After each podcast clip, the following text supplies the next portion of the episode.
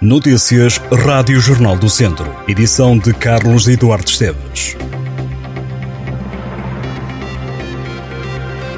Joga-se este domingo a jornada 23 da Divisão de Honra de Viseu. Há quatro jogos agendados.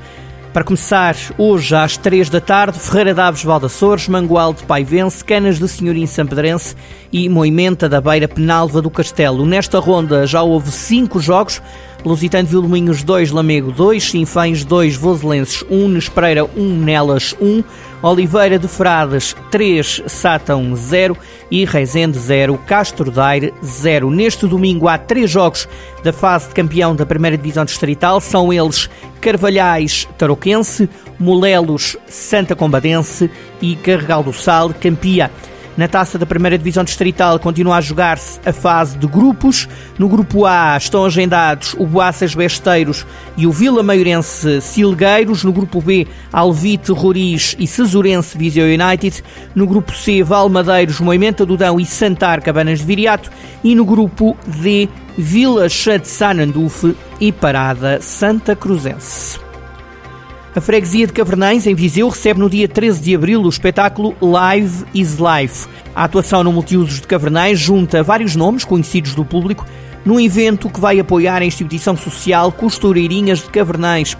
O cartaz inclui a dupla angolana Damasio Brothers, os irmãos de Matias Damasio, o vocalista Tosé Santos, dos Perfume, o apresentador de televisão Jorge Gabriel, a cantora Anabela e a banda Os Prisma. Para animar a noite está também o DJ José Araújo. O espetáculo começa às 9 da noite.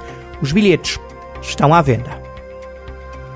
Os bombeiros voluntários de Carregal do Sal organizam no próximo dia 9 de março a 12ª Festa do Caldo e do Enchido. O encontro acontece a partir das 7 da tarde nas instalações dos bombeiros. O objetivo é engariar fundos para a corporação. A organização oferece sobremesa e tigela de recordação. Venha degustar o que há de bom nesta nossa bonita região, é o mote. As entradas são de 10 euros para não sócios e de 8 euros para sócios dos bombeiros voluntários de Carregal do Sal. E em Lamego, a Feira Medieval regressa para mais uma edição, de 7 a 10 de junho. A iniciativa promovida pela Câmara tem lugar no centro histórico da cidade, bairro do Castelo, Praça do Comércio e zona envolvente.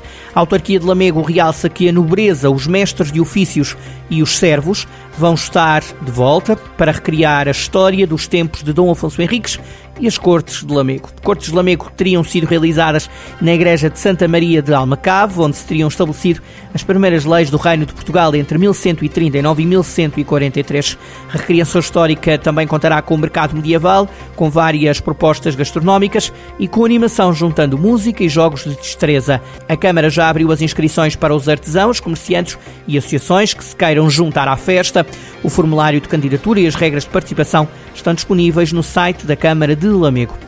A Fundação de Serralves tem uma exposição da Universidade Católica de Viseu, chama-se Mãos sobre a Cidade. É uma exposição que está na Biblioteca Dom José Pedro da Silva, uma exposição que reúne três eh, dos mais emblemáticos filmes do artista e três publicações que ilustram o desenvolvimento dos projetos artísticos, revelando diferentes facetas do trabalho em torno do meio edificado. As obras de Gordon Mata Clark, que fez intervenções de grande escala em edifícios devolutos nos anos 70 em cidades como Nova Iorque, Génova e Antuérpia, vão estar patentes na sala da leitura da Biblioteca da Católica de Viseu.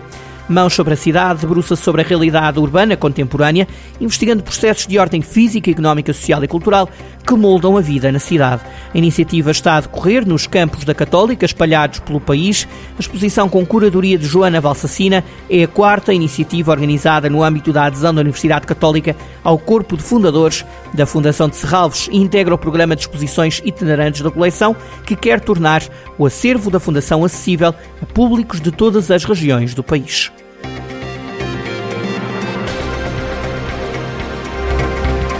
Estas e outras notícias em jornaldocentro.pt.